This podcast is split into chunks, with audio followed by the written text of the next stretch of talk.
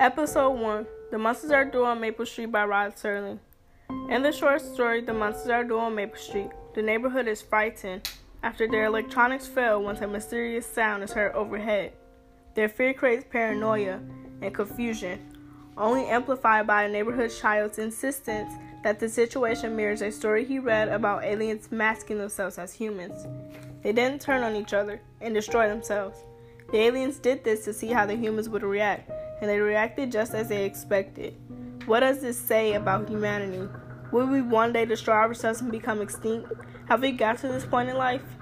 Making more sense, we can compare this to modern day by substituting the aliens for the government or even social media. Maybe the government is working together to see what it takes for humanity to destroy itself, or the media taking over the minds of others, making them very opinionated. In the song Where's the Love by the Black Eyed Peas, they say selfishness got us following the wrong direction. Wrong information always shown by the media. Negative images is the main criteria. Infecting the young minds faster than bacteria. Kids want to act like what they see in the cinemas. What happened to the love and the values of humanity?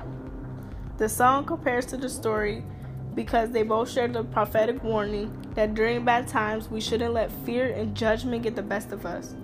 Have we already let this happen? How could we change this? This is Lanaya Daniels on Sci Fi and Reality.